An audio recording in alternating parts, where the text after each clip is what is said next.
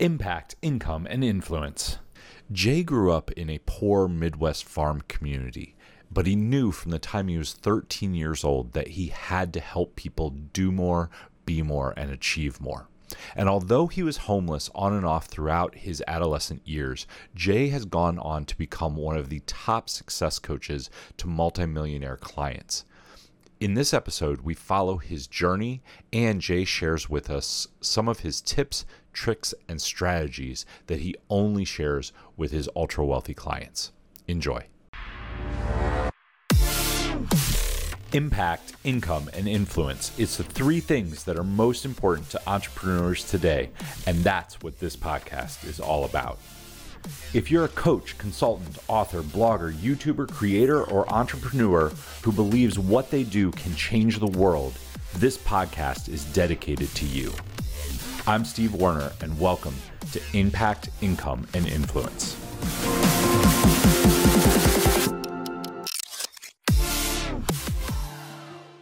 Welcome to the show, everyone. I am super excited to welcome you to Impact, Income, and Influence, the #1 show for monetization strategy on the web. My guest today is Jay Altman.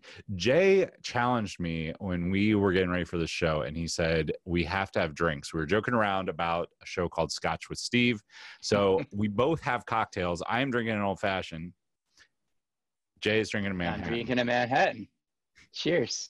Cheers. Welcome to the show, everybody. Jay. Thank you. Jay has one of the most unique stories. He grew up in a small town in rural Indiana, and then from there has grown several different businesses and done extremely well. He's one of the nicest people in the world. I was lucky enough to meet him on a cruise. Jay is truly awesome. Jay, I'm happy to have you here. Thank you. I'm so excited to be here, to hang with you and see where this all goes. Awesome. Well, let's start at the very beginning. I mean, you grew up in a rather, we'll say like lower middle class, poor farming community, and from that grew into what you are today. So let's start at the beginning. Like, what was life like growing up, and like, how did you get to where you are? Yeah, great question. So like you said, I grew up in a very small town. When I was about 8 years old, my parents divorced, like so many parents do. I lived then with my mother. I moved to a town about 15 miles away. And then soon, the next year, we moved back to the town where my dad lived. But this is kind of what happened. So my parents divorced, through a divorce, we didn't have a lot of money to begin with. When you divorce, that money is divided. You're trying to pay for two places to live and, all the extra stuff. And my mom had started a beauty salon, cutting people's hair and that kind of stuff. And what happened, there was a cascade of events that led to pretty tough times for a while. And that cascade started with a fire that happened inside of the beauty salon. Now, unfortunately, my mother didn't have insurance, so like there goes the business. There went all the money any of the money she did have, plus the loans to get the chairs and so on. So that's why we moved back then to this other town where my dad lived.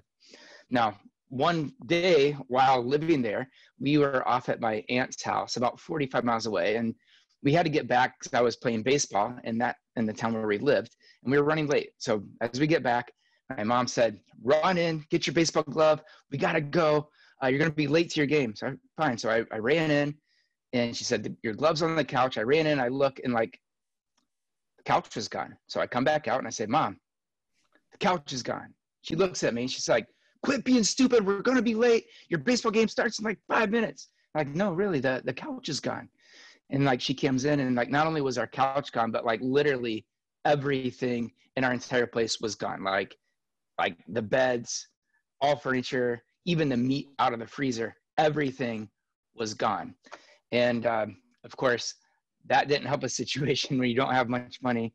And then that happened. So then what proceeded to happen is about 8 times over the next 4.5 years, we were evicted from one place to the next, to the next, to the next, because, no money, you don't pay the rent. They don't let you stay there, it turns out. And so, that led to, eating from food stamps and free lunch and, you know, sleeping on bags of clothes, didn't have a bed, we didn't have a home phone, didn't have electricity sometimes, that kind of situation.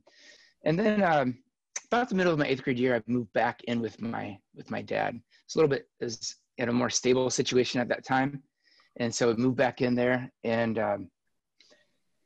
from that point, my mom moved down to Florida. So this is my eighth grade year. My mom moved down to Florida. And once she moved down there, she was just looking for whatever she could do. And she's always been kind of a dreamer, entrepreneur type. You know, she started the hair salon. She was always involved in various multi-level marketing type companies growing up, like Avon and, you know, all the ones, probably all the names everybody knows. Okay. Yeah. My senior year of high school, she started selling these water filters called NSA water filters. Okay. And like she did a demonstration in the town where I live with my dad. There was a lot of sulfur water. And if the audience, if you're not familiar with sulfur water, it's nasty. It smells like rotten eggs and tastes like it too. And, but these filters, I brought it in and it like literally took all the sulfur out. And it was like, so how easy was that to sell? So I went kind of door to door to door where I knew all the sulfur water houses were and started selling these things. Now, the cool thing about that, selling these filters was not going door to door, not selling the filters, anything like that. The cool part was really, and what led me so much of my success is that multi-level marketing company. And I was part of a couple others before and after. But one of the things I love about them is the fact that they spend a lot of time on personal development. And so, you know, inside these companies, yes, they want you to sell their products and so on. And, you know, call your family and your friends and do all the hustle to make that happen. But they also spend a lot of time developing you personally. And then there's a quote that I love. It says something around the lines of like, you can never, your business will never outgrow your personal development. And I don't know exactly who said it, but it's been said. And I found it to be very true. And who led the personal development in this company was Tony Robbins. So my senior year of high school, I went down to Florida. We scratched together enough money. We went down with my mom and in an old van. We got down there, attended the event in Boca Raton, Florida. And that event, I would say, was the beginning of what actually changed my life, because I learned one simple concept that I use still heavily to this day, which is the concept of modeling. Tony said something along the lines of, you know, if you want to be rich, just find someone who already is rich, do what he or she does, and you'll get some kind of similar result. And it seems so stupidly simple. And, but I borrowed the advice. When I landed in college, you know, I didn't know what to do really. Like I was a good athlete and I had a passion for athletics, but I wasn't a good enough athlete to play, you know, at the level I wanted to play in college. And I also loved music.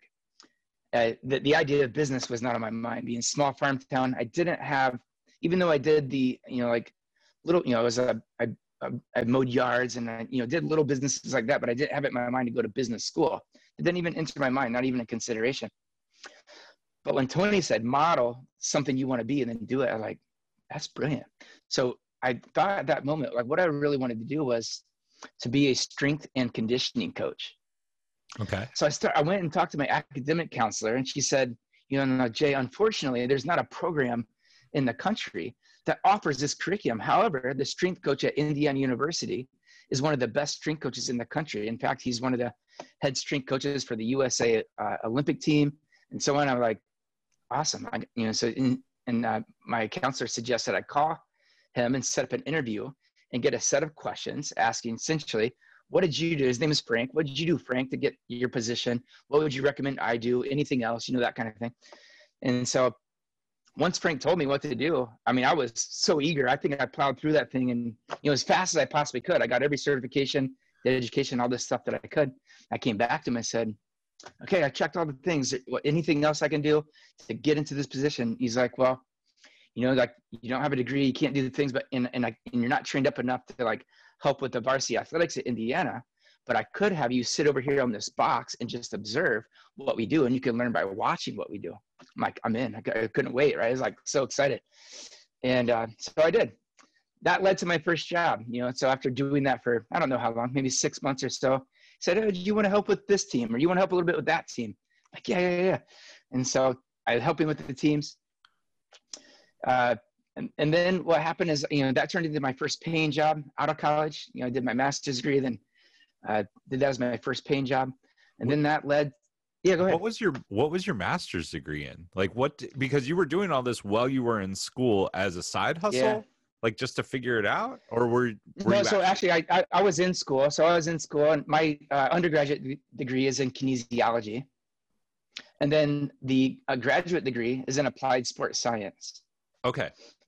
So your whole track so far has been figuring out sports science and how that works. But you went out on your own and you started basically modeling. You went and had the interview with this guy where do you remember any of the questions that you asked him? I mean, I know that's probably. I have them. I have, you know, I keep journals. So like I have them in my journal, all the questions I ask, and without like, you know, I don't have it like next to me here, but you know, essentially it was, you know, like literally what did you do to get this position? What education did you get to this position? Who did you talk to? You know, what's, you know, like just all those questions, like what certifications did you get? And then after that, what would you recommend I do beyond what you've already done? You know, I literally told him, I want to have your job. That was my idea. Like, I want your job. That's so awesome. That was my dream job.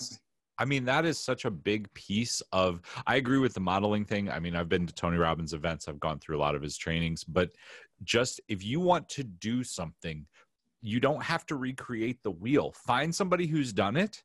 And you, there's a video that I posted a couple times of Steve Jobs where he was like, I think he was 14 or 15. He called up the owner of Dell Computers and asked for some parts because the guy's phone number was in the phone book. And then he got an internship. I mean, it's the same thing. Like, you're not going to be able to reach Russell Brunson or Gary Vee, but chances are you can find somebody in your local area who has done what you want to do, and you can go take them and get coffee. They will love to share their information. So 100%. You were sitting on the sidelines. You were watching all this stuff. You graduate from college. What happens next? So what happens next? Well, I should just mention as a side note, simultaneously, like when I was, like I grew up on a hog farm. So like I knew how to do pressure washing. We had to pressure wash all the crap out of all the pins. And it was a miserable job, but I knew how to do it. Mm-hmm. When I was doing my graduate degree, I moved out to Lake Monroe. So anybody that knows Bloomington, Indiana, the campus, about 9 miles away, there's a lake. And there's all these subdivisions with the golf course on a lake. And I moved out and lived in one of these condos out there. And it turns out that all that, there was these common decks behind all the places. And they were like, you know, thick, green, gross stuff. So I pressure washed the place that I lived, which of course led to like a neighbor saying, hey, would you ever do that for me? And then another and another. Then it turned into like all the common decks. Then there was 9 subdivisions that turned into all the common pool areas. Anyway, that was a side hustle that made me like $35,000 to $40,000 a couple summers in a row. I would just hire my friends. We worked from, you know, kind of early morning till like about noon. And we would hang out, play tennis, swim in the pool, and whatever. Anyway, that was going on at the same time I was, you know, working at Indiana because I wasn't getting paid. And even when I started getting paid, the pay was so little. It was $12 an hour. It was just like, well, I mean, really? I want to point out to people listening, like you were willing to go do work for free. I see so many people are like, that's not worth my time. I'm not getting paid. If you are not at the level where you can get paid, go do it for free. Like, go figure it out. Go hustle. Like, you were selling stuff door to door. I did the same thing. Like, through high school, my mom sat me down and was like, I was complaining about not having Air Jordans. She was like, if you want Air Jordans, you better figure out a way to make money because we can't afford those. I was out the next day mowing yards. By the time I was 12, I had like 4K saved up under my bed. It was, that's amazing. I mean, it was so hustle. Cool. But it's the same thing that you did. Like, you did it better. I mean, you were out doing MLMs. I did Cutco in high school, as well as wait tables. I mean, it teaches you sales. It teaches you 100%. More than anything, it teaches you how to relate to people, which you learned at a young age. So then you're out, you're in college, you're pressure washing decks of your own. And you're like, the light bulb went on, right? And you're like, oh, other people want this. Absolutely. And I, you know, even in that time, you know, it's 23 years ago or whatever, like I could get $300 per deck. I could get that done in an hour. And I thought, like, here I'm making $12 an hour doing my dream job. But I'm doing this job that I don't like, but it pays really well to help get me further down the path of your to what I actually want. Yeah, of my actual dream job and getting paid for that job. Which then, so like, here's how this goes. So then at the end of, you know, after working in Indiana for about 3 years, One of the basketball players from Indiana got drafted up. I live in Minneapolis, got drafted up here to Minneapolis to the Timberwolves. And it just turned out I could come and work as his personal trainer. And then at the same time, the Minnesota Timberwolves had an opening for a strength and conditioning coach to train the performance team, which are the girls that come out, you know, dance at halftime and do all the tricks that anyway. So that was my job. So I moved up here to be private trainer for him, a strength coach with the Timberwolves performance team. And here's what happened next. You know, after living here for a little bit, for one, I'll tell you, like, that dream job being the strength coach paid $36,600. And I thought, like, I was, like, in my mind, like, I had made it. Like, you know, coming from a little small town, farm town, like, never make, you know, the best jobs in town are school teachers. There's one doctor that services two towns, and I don't really know how much he makes, but, you know, probably better than $36,600, but that might be the only guy in town. Most everybody else is around that, or maybe less. So I'm like, I made it. I can make a rent payment. I can get a car. You know, I can kind of feel like I'm growing up, you know, like that kind of feeling. I was so excited. Right. And, but what happened is shortly after training, being up here, you know, I would have to attend every single home game. I didn't travel with the team away, but every home game, I was in attendance every home game.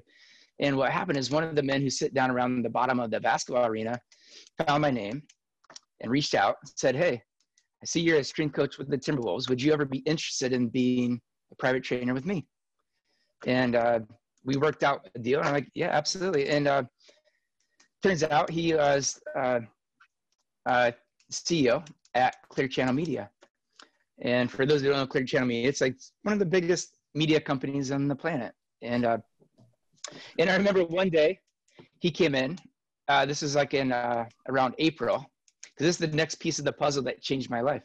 So after training him and working with him, about April, middle April-ish, he comes in. He's all upset. I'm like, I'll leave out his name, but like, why are you so upset? What's going on? And he's like, "Oh man, I got to pay this gigantic tax bill." And he told me the number. It was into the six-figure tax bill. I'm like, I was sitting here thinking to myself, like, wait a minute, you're upset. But I'm thinking, like, how in the world did you make so much money that you have to pay a six-figure tax bill? And he went on to tell me that he earned a seven-figure bonus for the work that they had done in the previous year. And therefore it generated, because he'd paid his taxes along the way, but it generated this six-figure tax bill. Like, holy crap. Like, so like, you know, I'm getting to know more about his story. His story was that he started as a radio DJ.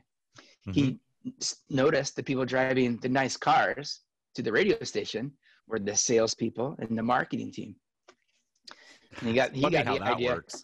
Funny how that works, right? It's like, so I think I need to get over into the sales marketing side of this thing.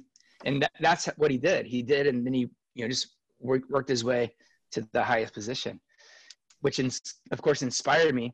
So I was thinking, like, gosh dang, if I can learn sales and marketing, it wouldn't matter what business that I'd ever be in. It makes me close to invaluable, because it's very hard, as anybody that's in business here listening knows, one of the hardest things is to find new customers and actually get them to stay and pay and refer as you go along your path. But what happened naturally after he inspired me, we naturally would I would go to all these conferences, like similar to like some of the stuff that I've seen you at. And I was at these business conferences. I would come home, and then we would talk about it. And one day he said, "You know, the thing you just shared with me? It's like, would you ever come and share that with my marketing department?" I'm like, "Yeah, I would love to." I mean, like, I was like, you know, getting pitter patters. Like, yeah. I would love to do that. So like, I prepared like crazy. I went in, our presentation, share with them really a real simple kind of an idea.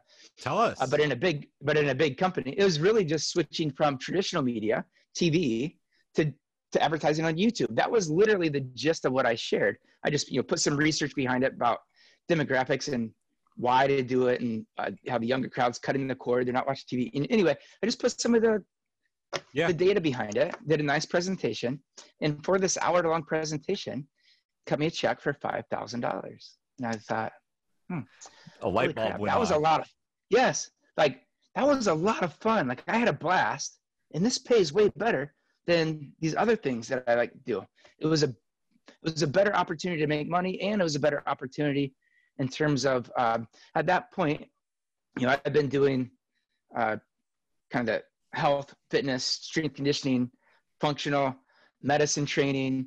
I trained up as a physical therapist, so I'm giving you kind of the highlights here, but like, yeah, because my early idea, going backwards just a little bit, my early idea with my clients, because with this guy, he introduced me to several other really high net worth individuals in the Twin Cities, and I was working as their personal trainer. But then I had it in my mind, okay, if I'm their personal trainer, I learned from marketing, once you have a client, it's easier to get them more stuff than it is to go out and find a new client. So I thought, how can I service them? Yeah. If they have an injury, I can service that. If they need food training, and you know, I'm trained up there. If they need, you know, anything that comes up with like how to improve their well-being, I wanted to get I was just like, you know, diving hard into all the information. So trained up again, functional medicine coach, physical therapy. I worked inside a physical therapy office for 7 years doing my functional medicine coaching and so on. Anyway, what I hear you saying, because this is really interesting to me. Anyone listening, like you've probably heard before, there are three main areas: health, wealth, and relationships. You started off in the health space. You became these guys' personal trainers. You're helping them, but you kind of hit a cap there, because unless you're out selling a gym membership, you hit a cap as far as what people are willing to pay. Health is the second largest. Wealth is the largest. And you moved from health into the wealth space by teaching marketing and doing marketing promotion for them, going in and training them on marketing, right? You got in with health and started to move over a little bit. It was literally by accident. I wasn't looking to make that move. It just organically came because of studying marketing for health. And then I'm saying one time, then that light bulb went off like, whoa, wait a minute. I can actually do this for several businesses. I love it. Like that is, I mean, that is such a huge piece. Like just, you're constantly looking at how you can serve people. You're not trying, you weren't focusing on, I want to sell a lot. I need to make millions of dollars. You were like, how can I serve these people? How can I have honest conversations with them and be transparent and be authentic? Because Jay, you're one of the nicest people. Like you emanate like, come talk to me. I'm super friendly. I love to hang out. But then you share all of this stuff, and it moves forward. I mean, there are people out there, I'm sure there are people listening that are saying, well, yeah, you were lucky enough to work for the guy at Clear Channel or be introduced to his friends, but it doesn't matter, because you are 2 steps away from anybody that you want to meet in your network. And if you just go serve people and help them out and be a kind, generous person, you will move forward. So Jay, take us back to the story. So you started talking to these people. You started doing marketing presentations. What happened? Yeah. So then I got the idea. Like, so here's what happened. I was working with, and I still work with, some of these ultra wealthy people here in the cities.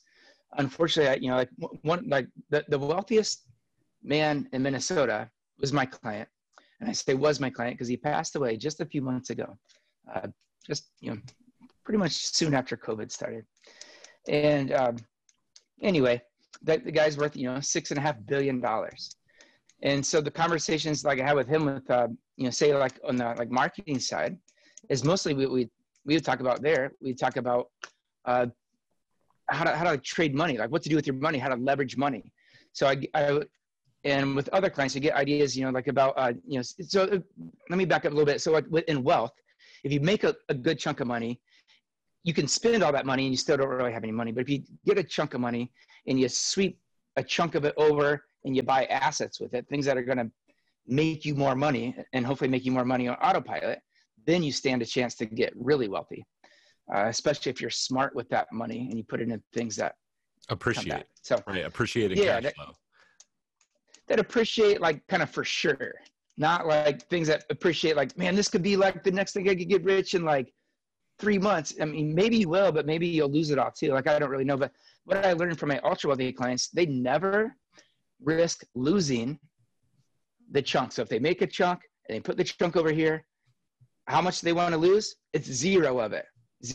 Even if they make, a smaller percentage, 4%, something like I'll take a guaranteed 4% than I will maybe making a 30% and maybe going broke with the money. Well, I mean, that's Warren Buffett's number one rule, right? Don't lose money. Never lose the money. Don't lose the money. Rule number two, don't lose the money.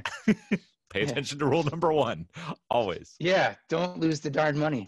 And so, with that wealthiest client, he owned a company that is the largest privately held company in the United States. It's called Cargill.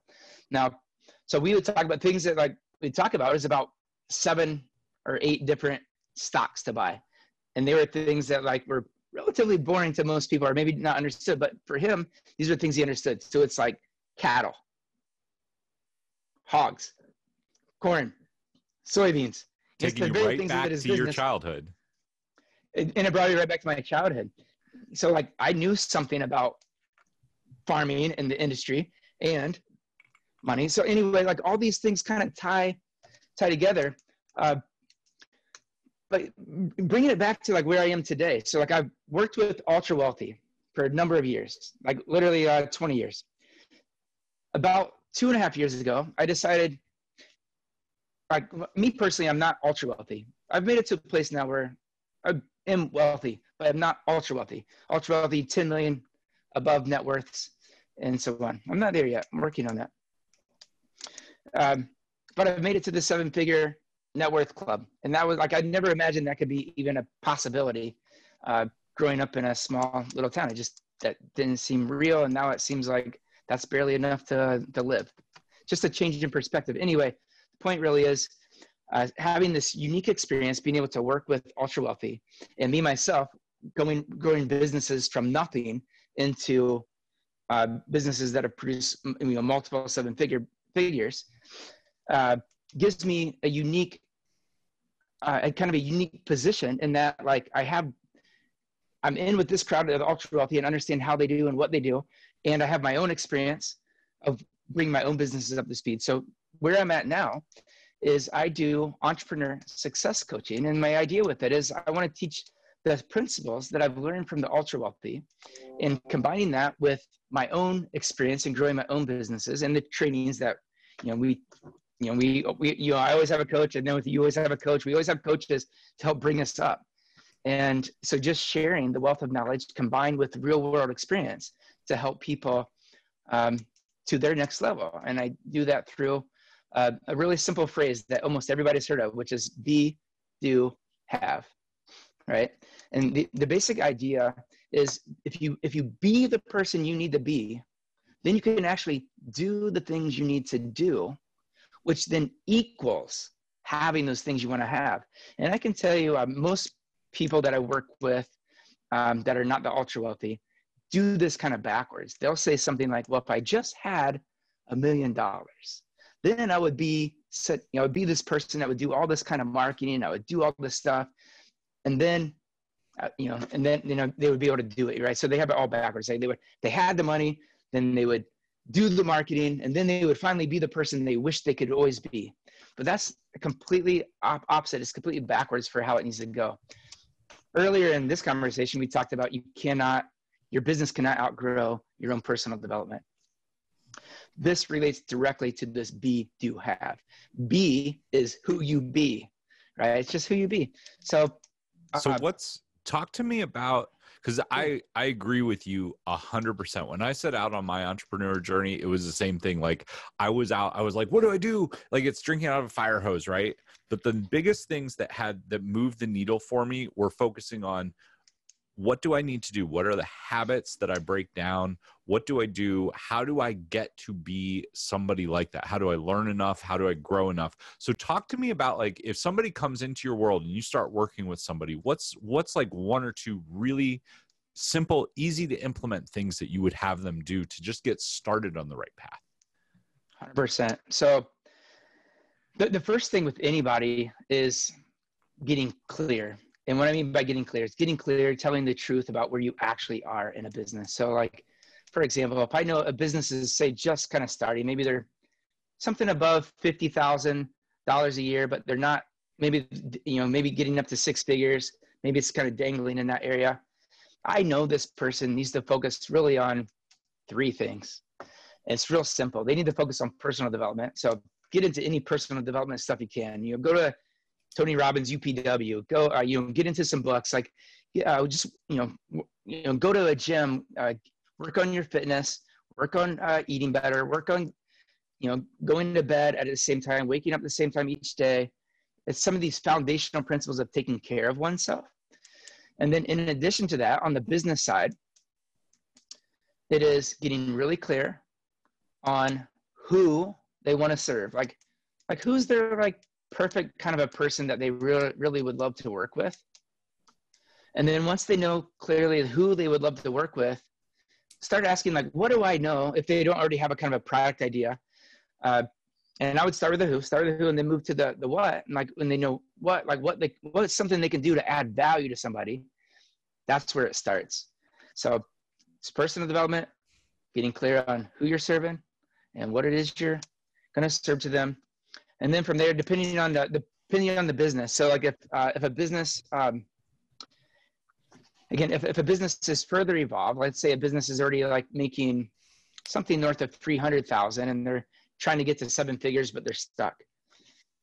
They still have to work on personal development, because personal development allows you to consistently take care of yourself in terms of exercising. And when I say exercise, I'm not talking about maximizing your fitness or even optimizing it for that matter. I'm talking about getting it consistently, doing something that elevates your energy, which allows you to be the person that can do the things you say you want to do. If you're not, for most people, if they're not doing exercise at some level, they just don't have the energy. It takes a lot of energy to entrepreneur, a tremendous amount of energy, right? I mean, Oh, 100%. Especially if you're, and you guys know that are listening, if you're trying to start a business, it takes an insane amount of energy to get your business from nothing to a something. So let's talk about that for a second, because that's one of the biggest things. When I started my journey, one of the first things I read, I think I read 3 books. 3 or 4 books. I watched some YouTube videos, and I noticed that every single person ran. I don't know why that sticks out to me or why that stuck out to me, but I was like, I hate running. I wrote that in my journal. I started journaling, and I was like, I wrote that, I don't know, for a month or two. And I was like, you know what? If they're all running, I'm going to start running. It doesn't matter if I hate it. I'm going to start doing it because they're doing it, and I want to be like them. How can I model them? I went through Tony Robbins' Personal Power 2, and he was like, model people. Yeah. I was like, what are they doing? They're running. I hate running. I don't care. I'm buying some running shoes. Now I run 5 times a week, and I love it. Yeah. But that's feel really good. Getting out of my own head and being like, I've got to do whatever they do. So what would you tell people? Because I know a lot of people want to start businesses, right? And they're like, well, it's my side hustle. I got to work 9 to 5, and I'm tired at the end of the day.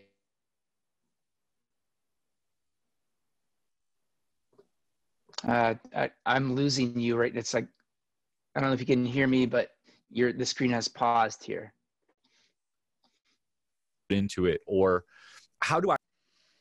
Sorry about that, technical difficulties. Jay, what would you tell people that are just like, I really want to start a business, but I don't have energy, and there's no way I can start running or lifting weights or doing yoga because I work a job and then I have 1 hour a day that I can put into this. What would you tell people about fitness? So what I would tell them is, for one, it's the whole process of success in general is getting clear about where it is you are. And get clear about where it is you want to go. And if you have 1 hour a day, you have 1 hour a day. But in that 1 hour, I would spend the first 15, 20 minutes on exercise. I would spend the remaining 35, 40 minutes on the business. Because if you go exercise, and you'll know this if you're an exerciser out there, when you exercise, you get your endorphins are flowing, your energy's going, you actually open up your entire brain.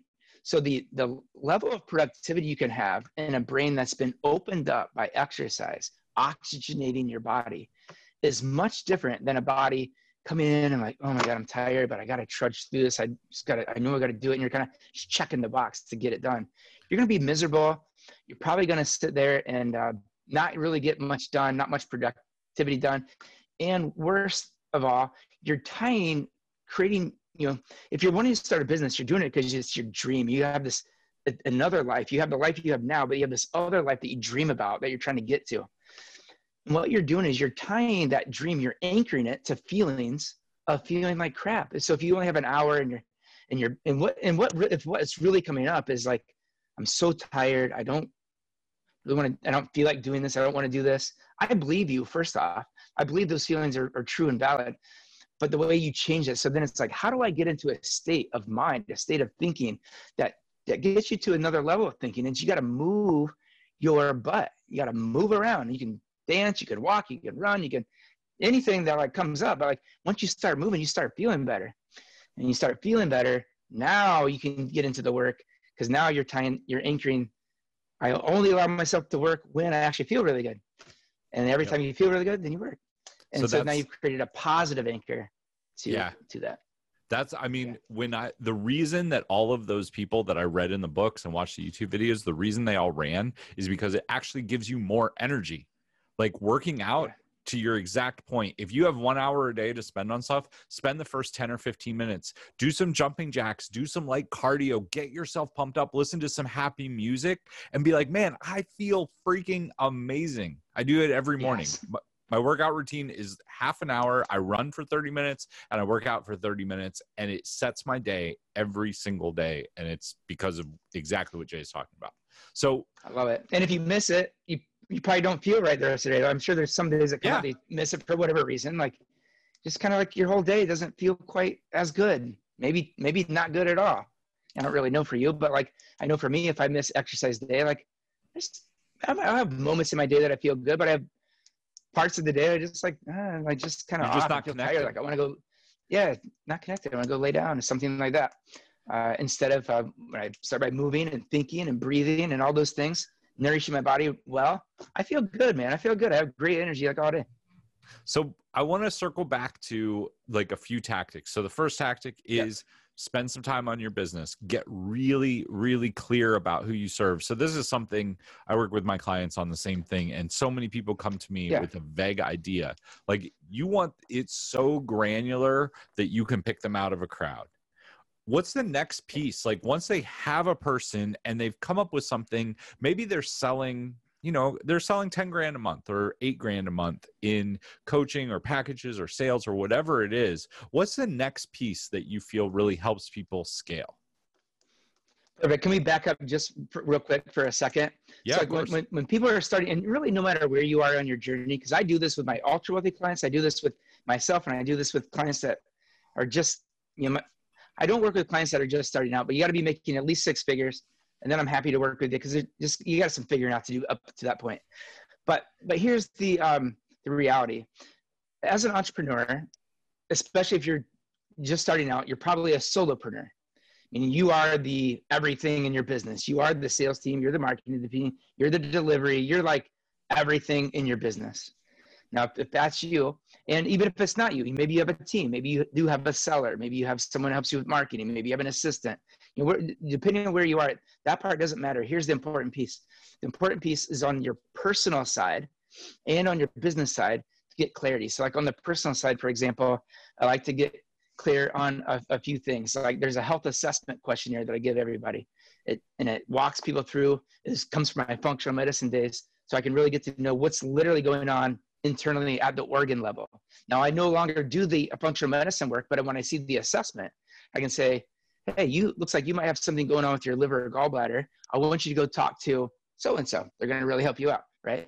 Or on the personal side, let's get a look at your body fat. What is your body fat? It's just it's a clarity number. By the way, with all these assessments, everything should be looked at, and this is not easy to do, easier said than done, but to look at yourself through non-judgmental eyes. So when you're gathering information, it's easy for this information to make you feel like you are less than you are, but you're not. You are more than. And why is that? It's because you're trying to better yourself. You're trying to go from where it is you are to something better. So what I like to say is, stand in your truth. So again, back to the personal side. So body fat, belly measurement. Belly measurement is a really easy one because if your belly measurement should be half or less than half of your height, if your belly measurement is greater than half your height, so for example, if you're, I'm 5'10", so 70 inches, and if my belly measurement was 35 inches or greater, I will have heart disease according to the CDC. Not maybe, Not my risk factors go up. It's like, no, you will have heart disease. That's according to their numbers. And this is a study done with well over 10,000 people. So it's a very easy measurement. It takes a second, and it gives you a clarity point about yourself. The next one then is like personal net worth. You can find some personal net worth calculators, figure out what is your net worth, because I'm assuming everybody wants their net worth to go up, right? Two, like establishing like some values on relationships. Now, you can just kind of think about your closest 5 relationships to you in your life. Maybe this is a significant other. Maybe it's children. Maybe it's coworkers. Maybe it's, whatever it is for you. But you get clarity there on that side. You also assess like energy. So you're assessing all these things on the personal side, because it's the be, do, have. And then on the business side, you want to get similar clarity for like profit and loss.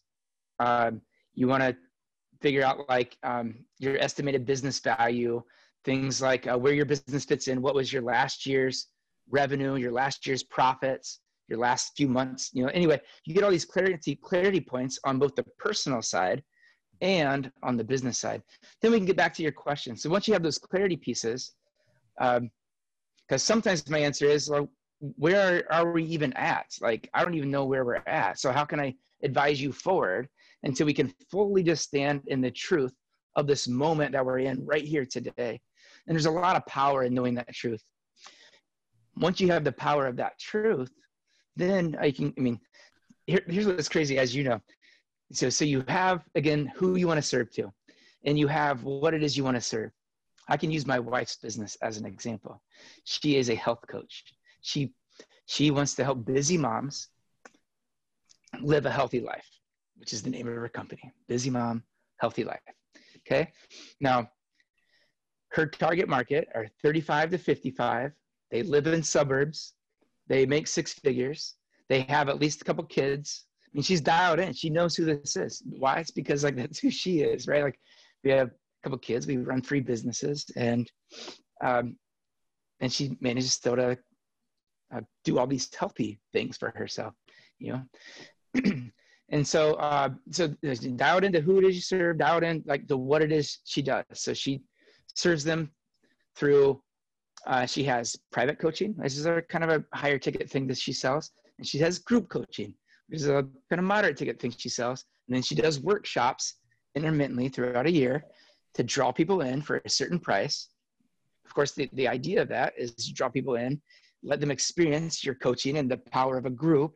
And then you invite them in at a reasonable fee to be part of your group for a period of time, with the idea that if you do a good job in your group, that they're gonna love it. They're gonna stay, they're gonna pay, and they're gonna refer their friends.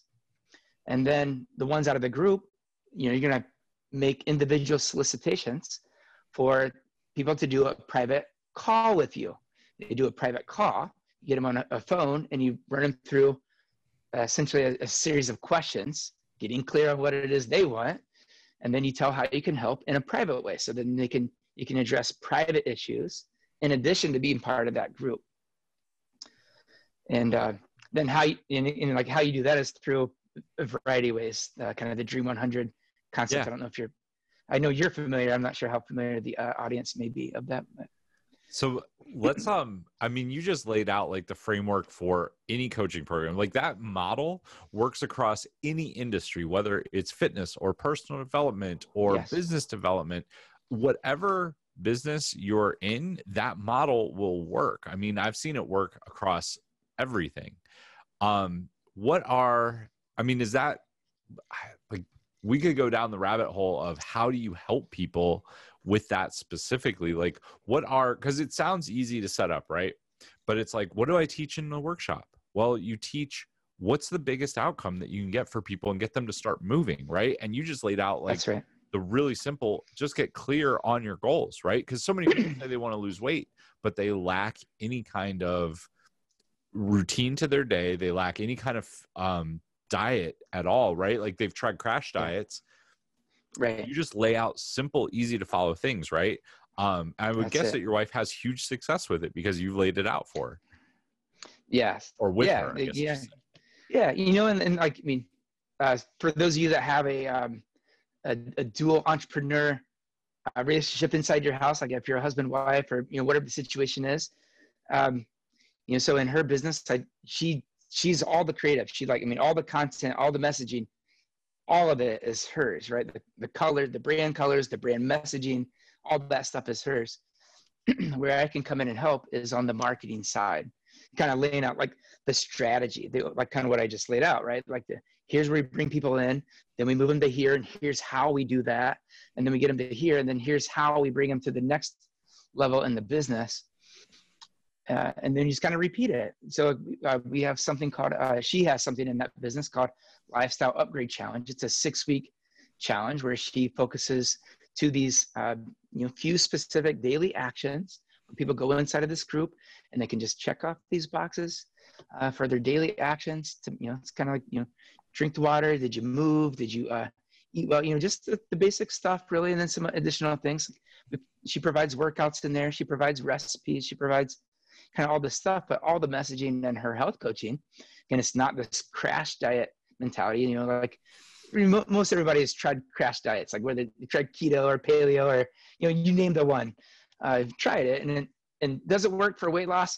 Yes, they do. Does it work to be able to endure? For almost nobody, does it work to endure with these diets? It just doesn't work for most anybody. And but there are strategies that do. And the most important part on that side is consistency. So even in my business, I teach all that stuff too, but in a different context. I teach it to entrepreneurs, right? Depending on the entrepreneur I'm working with, there's different things that come up so that they can be the healthiest version of themselves. Not the fittest version, the healthiest version, the version that has a lot of energy. The energy can go on, that can keep, that feels like they have I like to think about it like this. If I had 5 pieces of things that I do good for myself, I picture them like little people kind of behind my back, like pushing on me. They're like helping me do what I want to do. If I do 10 things to take care of myself, now I have 10 people kind of behind my back pushing me. If I did 40 things to take care of myself, like I go to bed on time, I move in the morning, I'm intentional, I clear on my week's goals, my month's goals, my year goals, my 3-year goals, and so on. Like everything just feels really clear, and I'm just feel myself on the path to get to my biggest dreams. And I have all the support behind me. Like I'm getting, I might get massage. I might, whatever, anything you need for support. You need to talk to a therapist. You might need a personal trainer. You might need a functional medicine coach. You might need whatever you might need at the time. If you're willing to give these pieces of support, it's almost magical. Like how those pieces of support just allow you to keep moving forward. By the way, that support might also be hiring someone, might be hiring your first assistant if you've not made that move in your business yet. I mean, I think that is a huge one. I know that was a huge step forward for me when I could actually offload some stuff. And you mean I don't have to do everything in my business? Right? Oh my goodness. I want to shift gears a little bit because I think one of the biggest things you touched on, you started to talk about was how is it do you guys have a power couple relationship? How is it to be married to another entrepreneur? Because you guys have been married for 16 years. Is that correct? Yeah, 15. We just passed 15 years, August 13th. Was she an entrepreneur when you met her? How did that relationship develop? I feel like a lot of entrepreneurs feel lonely. They feel misunderstood. It's hard to have a conversation. We're lucky because we're in groups. Oh my gosh. Where we can share with people, but the normal 100%. World doesn't understand us. So how does that relate in your marriage and in your relationship? How, talk a little bit about that, because I think it's really awesome that you guys both have businesses, you're supportive of each other in those businesses, and you're both growing them. Yeah. Honestly, it's been an evolution. So I think one of the first questions you asked there was my wife an entrepreneur when I met her? The answer is no, she was not. She worked corporate America. She comes from a family who are a major corporate America type family, literally her, her dad, her brothers, her aunts and uncles, they're all corporate America people. So that's very much kind of the mentality. So when we first got together, what attracted me to her the most is, kind of my background with Tony Robbins. And I have this kind of process, kind of a scientific process for how to achieve a goal. I kind of think about what I want and then reverse engineer that and then kind of move forward. Well, I was talking to Kelly, that's my wife's name. And she was describing how she achieves her goals. And it was something similar. I'm like, oh my God. I mean, like I just wanted to like latch onto her and never let her go. Like she's attractive physically, but like when she said, when she talked about like kind of how she achieves goals, I'm like, oh boy. Like it's kind of to your point. I didn't even, let alone meeting an entrepreneur. I didn't meet people that kind of thought how I thought, like kind of see the world. Like you can have like literally about anything you want. You just find a thing, you model it, describe what it is clearly, and you reverse engineer to where it is you are today. You start moving forward toward it. That's the idea. That's it. That's all there is to it. And it's a simple concept, not easy to keep stepping through, as we know. But then over time, what happened is my wife started working for Oracle. We met actually when I was at the Target Center. So she was selling corporate memberships into the Target Center. So there's a fitness center inside the Target Center where the Timberwolves play. And I met her there. We met at a happy hour after we did like a sales training. So it was a sales training that the club was providing. We attended anyway. Then we started talking, but at that point she was dating somebody. I was dating someone different. But then after getting to talk to her, know her, 3 years later is when we started dating. At that point, then she left the Target Center and started working for Oracle. While working for Oracle, she loved the company, a wonderful, great company, but she hated the work. She hated sitting in a cubicle. She was very passionate about fitness. She always has been since after college. That's why she was selling memberships at a place, because she didn't have the credential to do personal training or something like that. But she got certified as a personal trainer, never did anything with it for like 4 years. So intermittently, I would go pick her up at Oracle, and I would describe my day, and like, I'm helping people and doing this thing. I'm living my dream. And then like, I realized by me saying these things, it was like, and she was hating her thing. So then there was kind of some resentfulness coming up, and I would pick her up and she might like bawl for half an hour in the car, and I just try to listen, whatever. And then finally I'm like, I brought her to a fitness conference, and the guy leading the conference said something like, and the reason I became an entrepreneur is so I'd never have to put my kids in daycare. They never had to see whatever, something along those lines. And she lost it. And so she got in her mind that fine, I am leaving corporate America, and I'm going to do something in the fitness industry. I said, fine, let's put a date on the calendar for 1 year from today. And because at this time she was making a six-figure income, and we had to replace that income. And as you know, as an entrepreneur, you go from if you're corporate America, you got a sure bet thing. You get the check comes every month. You have the insurance. You have all the benefits. There's a lot of value to that too, right? But when you kind of cut the cord, you're like, okay, we better account for all this, because we had bought a house and we had a couple kids, and like, okay, we have these fixed expenses now, and we can't just. It's not like we were in our young 20s and we were just renting and we didn't have a cars, and we had expenses like real ones. And so anyway, put it on the calendar. And then what happens, we started a boot camp business. This was goes back 10 years ago, August 23rd of this year. And when we started that business, we started that business, and shortly after, the deal of the day websites like Groupon and was it called Living Social? Yeah, those were the kind of the biggest platforms at the time, and we managed to land a deal with Living Social. And what happened is at that time, if anybody can remember back, if you don't remember back, I'll explain to you what these deal of the day sites were. They truly were a deal of the day. Like if Groupon announced a deal, it was one deal. Only for this day, and there was a limited number of deals available. You could buy. So it was for your favorite restaurant, there was maybe 300, and once the 300 deals were gone, it was gone. And so we were able to get one of these deals, and a month into our business, we landed 770 new bootcamp members in one day. Nice. And it was like, holy crap. And it was just me. She was still working full-time at Oracle at this time. And because this was only maybe 3 or 4 months into the process of saying 1 year from now, we're going to do this. Yeah. But when that happened, as you can imagine, we had this flood of things. I anticipated that we were going to get a lot of leads, and I knew I couldn't handle them. So I had a web developer build out these, like, if you bought the deal, there you come to page one and you just kind of put in your name, page two, pick your location, page three, pick your time, and so on. So the technology could handle scheduling everybody in.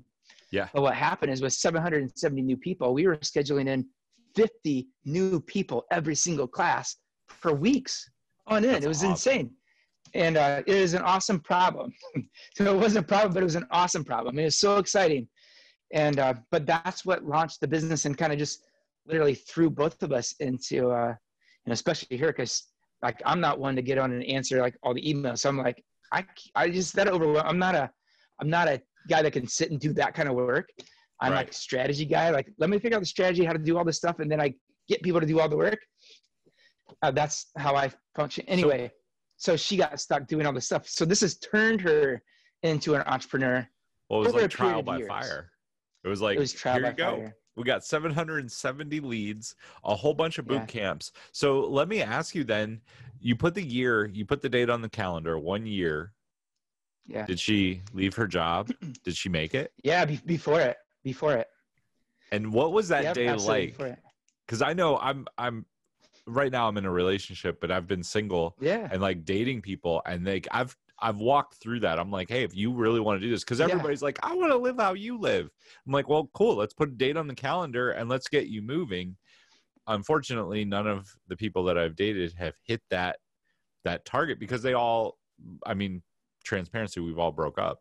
But they just have struggles with it because they're like, how, like, I don't know what to do. And I'm like, well, you guys start putting stuff on Facebook. You guys start getting loud. What's your offer? Who's your avatar? What do you do for people?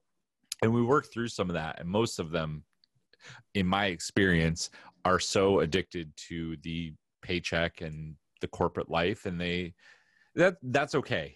This story isn't about me. I want to know what Kelly was like when that day hit and she put in her notice and she was like, I mean, look at your smile right now. You're so. It was kind of like, it was kind of giddy, right? I mean, it's giddy in one sense and scary at the same time. It was like this mix of emotion because you're saying, you know, I guess here's what we had. You know, so we had this thing that we had all these members coming in, all this stuff, but we were also saying goodbye to this like sure bet thing at the same time. And it was like, crap, are we really doing this? Are we really going to like pay for all the insurance out of our pocket? We're going to do like, because money, as you know, as an entrepreneur, money goes like ups and downs. So you got to kind of go to your lowest common denominator, figure out your own math for what makes sense for you to manage your money that way.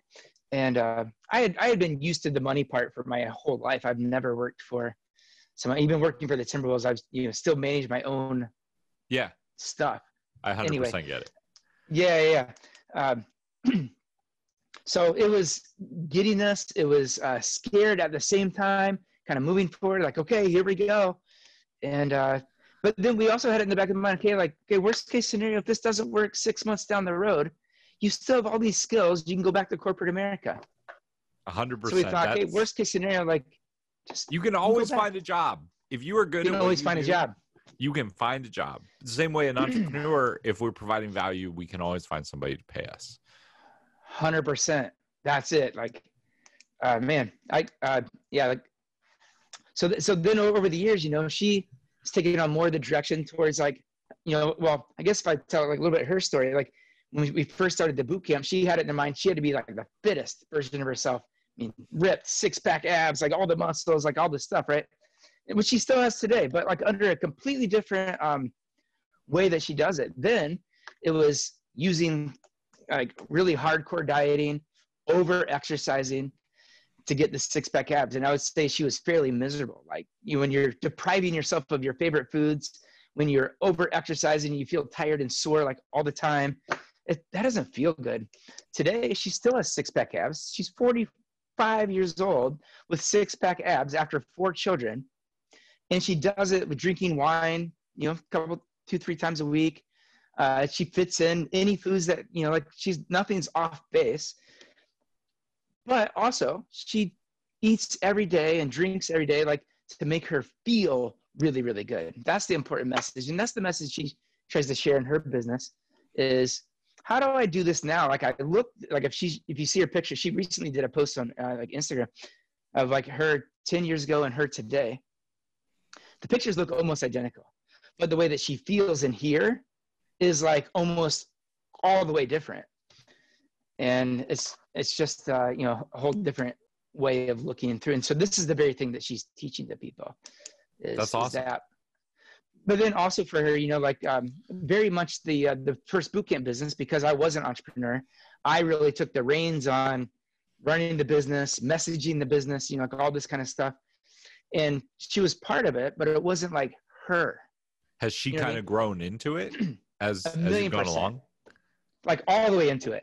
So all the way into it and then out of it. So like, because we still have our business called Altman Fitness, which is a bootcamp style business with employees that run it. But then she has her separate health coaching business. That's all her. And that is all her messaging. It is all her feel. It's all her branding. That's the kind of where we're at today is she has her health coaching. We have Altman Fitness. That's our business that just keeps providing, you know, money to fulfill, you know, to help push these other dreams forward too. And when you have a consistent income stream, you want to keep it there. And that's been a consistent income stream for like 8 years solid, just kicks out this same. I might have to have both of you guys on just to have Kelly tell her side. Cause it would be it'd be fun. Yeah. Cause like, I know she'll tell it different too, because you know, like, anyway, she just has, she's very open and honest. And so she can tell the struggle. I tend to like block out struggle stories. I just process them quickly. They're out of my mind. Like I just don't hang around. We're very similar. It might be a difference between male and female, but like she's very good at remembering struggle stories and sharing those out and that kind of thing. So it could be very interesting for people to hear her perspective on this whole thing too. So Jay, I want to go back and I want to ask one other question that kind of takes us back to the beginning a little bit, but I want to talk about your high ticket clients, because you were lucky enough to get into that world very soon, which I think one of the biggest things, if you're clear on who you can serve and you should be charging a lot more money as soon as you can, because it's going to make your life, it's going to make hiring people easier. It's going to make everything better. If you could talk a little bit about specifically how you service high ticket clients, what do you offer them? Because the offering is probably a lot different than what you offer somebody who's just getting started in business. Absolutely. Yeah. It's a really good question. It's funny. Like, cause you know, it's, cause it happened for me organically, right? Like the story I shared, but in looking back on it and then studying what ultra wealthy needs. So I want to get your, you know, everybody listening, think about who the ultra wealthy are or wealthy. If you have a lot of money, what you don't have a lot of oftentimes is time. And so if you have a good amount of money and you know that Steve is really, really good at what he does. Okay. And I have some money now, like what I don't want to do with my money or my time is waste it. So like, I am happy to pay. Like if I know 100% you can do actually what you say and you're willing to stand behind it too. I you know, like wealthy people are happy to depart with their money if they know what they're getting in return is the actual thing. Because here's the problem, and everybody kind of knows about this. If you bought somebody's product at one point that promised something and then they under-delivered on it. How did it leave you feel? It left you feeling like crappy. You never want to do business with that person again. And it makes you jaded to even buy other people's stuff. You're like, I don't know, man, I bought this marketing thing and I bought that thing. And it left you feeling behind. So here's the lesson that I learned. And I think part of it is the work ethic I gained from my father, you know, hardworking farm guy, you know, like, and he always left me with the messaging of if you ever do work for somebody, do more than they asked you to do. Just do more. And I've carried that forward. And so when I started working with the ultra wealthy, I always had it in my mind, how else can I serve? How, you know, like, yes, they asked me for this thing, but I'm going to give them more. I'm going to give them so much more that they can't help but to keep me around. Like that very first client is still my client today. And why is that? Is because I focused on delivery. how much did it cost me? How much marketing did I do? How much marketing dollars did I spend? Zero. I spent $0 to acquire that client. What I did is I spent a lot of effort on my skills. And then over the years, I continued to develop all my skills, my personal skills, my business skills, and all of it. And I just keep delivering and over delivering. And so, of course, naturally, then they tell their friends. And again, with the idea, ultra wealthy are happy to pay if they know that, yes, this is my guy, and my guy does really good work. He's an honest guy. He does honest, hard, good work. And you can trust them. And then we get that recommendation. Again, it's $0. The investment is on my own education. I think you're 100% correct. Like most of I have not worked with ultra wealthy people. I've worked with people who have been multimillionaires. And the number one thing that they tell me, because I always follow up, I'm like, what can I do? How did this work? Like, why? And they always say the same thing. Like, I am happy to spend money. My fee was $25K plus 10% when I was doing live events for these people. And they were like, I'm happy to spend the money. I'm just glad that you delivered and that I can trust you. And I got all of my business was referral for the same exact reason that you've laid out. They knew they could trust me. They knew that I showed up. They knew that I did what I did. What would you tell people if they're out there and they're doing maybe they're doing six figures, maybe they're doing 250K, somewhere in that range. And they're like, I really want to start serving like the more wealthy, like ultra wealthy crowd. Would you have any words of advice that would push them in that direction or that you could share with them? 100%. So, I mean, one is you have to get in proximity. There's a, I can look back and I know I've had luck on my path, but I also know that I put myself in situations to be able to get lucky. Like I didn't get lucky and get a strength and conditioning job at Indiana by just walking in one day and just putting my resume on there and hoping I could get the job. Like that's not at all how it came to be. I took several actions to get there and I put myself in the way and just keep being visible in front. Now, the first ultra wealthy client in the Twin Cities was because I put myself in position to be a strength coach with the Minnesota Timberwolves. Not an easy job to land, but there it gives you visibility, and that visibility got me this opportunity to talk to someone. And then at that point, I knew 100% I could get a result with, in terms of getting someone more fit, getting bigger, faster, stronger. I was legit, I knew my stuff. And so and just in terms of I would say partly it's make sure you know your stuff, whatever your stuff is, just know it, study it, be if you love the thing that you're doing, hopefully you just feel like you can't get enough. You just want more time to study your craft, right? You just study it. You watch the videos, you go to conferences, you, you're network with the people, you're involved, you're just having fun. It's not work. It's so much fun. It is passion. I can't, if you don't love studying what you do, you're doing the wrong thing. What do you love? 100%. I don't care whether it's sports. I don't care. There are people out there, in today's world, there are people who make livings playing video games. So if that's what you love, I'm not going to fault you for it. Go be so good at it and just ooze. People who meet me know that I love marketing and sales because that's all I talk about. Exactly. If you don't like it, then cool, go hang out with somebody else. But if I'm at a cocktail party, that's what I'm talking about because I love it. It's the same 100%. Thing. If you were in the same room, we would just not stop talking about it. I mean, the day could turn to night and to the next day and still talk about it. Yeah. It's fun. It's true passion. So, the point really is be passionate about what you do or follow your, if you're following your passions and you love your stuff, naturally you're just going to be enthusiastic talking about your stuff. And then when you serve people, serve them beyond what they're paying you for. If you do that's the delivery side, because here's what happens. Again, my $0 investment is turned into several $100,000 that's come into my pocket. It's helped pay for my house and my boat and my, everything. Stuff. And it's all focused to delivery. It's all on delivery. So I'll recap just what I heard you say. Get in proximity. If you know your craft and you love it, Get in proximity to the people that have the money, because they are looking for somebody. The biggest challenge, one guy, it's worth about $25 million that hired me. He told me the number one thing that I got from him was, he was like, I just want somebody that I can trust and is not going to waste my time. I don't have much time, and I don't, like, I've been scammed by so many people. I just want somebody I can trust that is not going to waste my time. So get in proximity, which is exactly what you said. And then over deliver. If you over deliver for free, those people will hand you money. I literally had somebody last week say, how can I pay you? Like, we were doing a free call. I wasn't trying to sell them anything. My goal with this person was literally just to help them. And halfway through the call, it was like, look, you're giving me so much value. How can I just send you a check?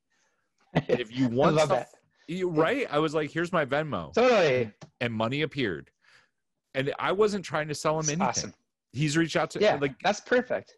That happens with people who have money. It does happen because they're so appreciative of the time's valuable. So like, if you're selling to wealthy, ultra wealthy, you just have to position yourself like that. So if you don't have money yourself right now, you may have money. You probably have money mindset problems. You're probably thinking that you're not worth X amount of money. You're probably thinking that no one would ever pay that much money for your thing. But I can promise you that the services that I did for the ultra wealthy are less than the services of people that pay me less money, and they're less trouble. The ultra wealthy that I continue to work with are very appreciative of the work. They're not hard clients to work with. They don't I think they just expect a great job, but they're not needy people. They're not needy. They're givers. They're always looking to, they offer, they've offered me to stay in their places in various parts of the world. They've offered, all kinds of stuff, introductions and help and just various stuff, because just trying to deliver and over deliver at every juncture. They're super, super appreciative. For the most part, you might come up against that. If they are hiring you, if you've dealt with them, if you've gotten in their realm and they've come, they know, like, and trust you, they will be so appreciative as long as you over deliver. And they're loyal. And if you're working with people, like all my wealthiest clients, they're 60 plus.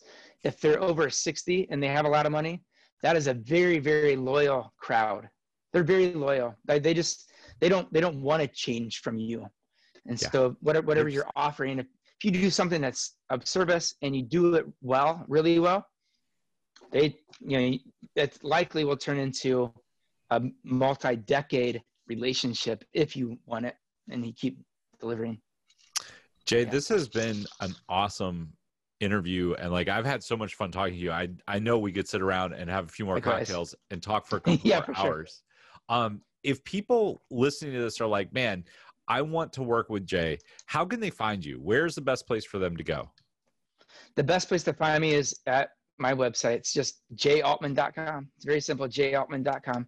So that is, find me on Facebook. Those are the only two places that I go, Facebook and a website. That's it. Both of those will be linked in the show notes. If you want to reach out to Jay, he is truly, as nice as he sounds, he is an awesome individual. And he really does care about helping people find success. I think we might have to do a round two, and we might have to have Kelly on, because she would be a lot of fun. Yeah, that'd be fun. That would be a lot of fun. Awesome. Is there anything you would tell the listeners in closing? I guess, get clear on where what it is you want to do, and go make a difference. The biggest thing I would tell you is, if you're listening, I know that you have a dream about something you want to do. I also know that you have the talents and skills to do it. And some part of you inside is scared and nervous. That's normal. That's okay. Go do it anyway, because you're going to make a positive effect on somebody that really needs you. And you only have to have enough skills that's just a little bit beyond whoever it is you're serving. So you don't have to know everything.